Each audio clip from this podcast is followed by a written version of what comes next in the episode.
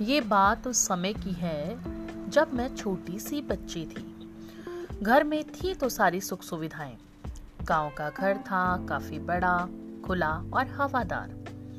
घर में सब कुछ होते हुए भी कहीं ना कहीं एक कमी थी और वो कमी थी एक भाई की।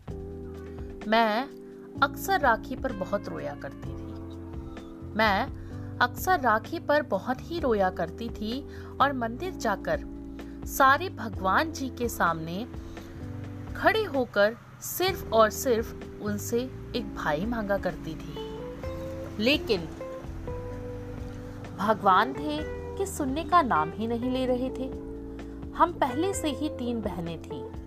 अब की बार बहुत प्रबल इच्छा थी हम बहनों की कि काश घर में एक प्यारा सा भाई आ जाए। जब देखा करती थी, दूसरी लड़कियों को कहते कि आज मेरा भाई मेरे लिए ये लाया। अरे अरे, जल्दी जल्दी चलो। मेरा भाई आ जाएगा, मुझे बहुत डांटेगा, फलाना, ढिमकाना। तो वो सारी बातें मुझे अंदर अंदर बहुत कचोटती थी। पर क्या कर सकते थे वक्त और किस्मत? आखिर मेरी एक और प्यारी सी बहन ने हमारे घर में जन्म लिया।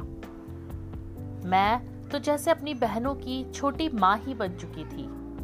उनको माँ के साथ मिलकर नहलाना, दूध की बोतलें तैयार करना और तो और कई कई बार मैंने उनकी पॉटी भी साफ़ की। पर मन अब भी भाई के लिए बेसब्र था।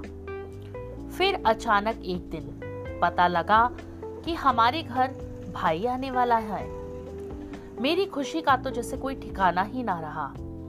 और आखिरकार 25 जनवरी के दिन हमारे घर एक नन्हा सा भाई आ ही गया। हम बहनों का भाई, जिसे हम चारों बहनों ने ही माँ से भी ज़्यादा अपना समझा, अपना माना, इतना चाहा, इतना माना।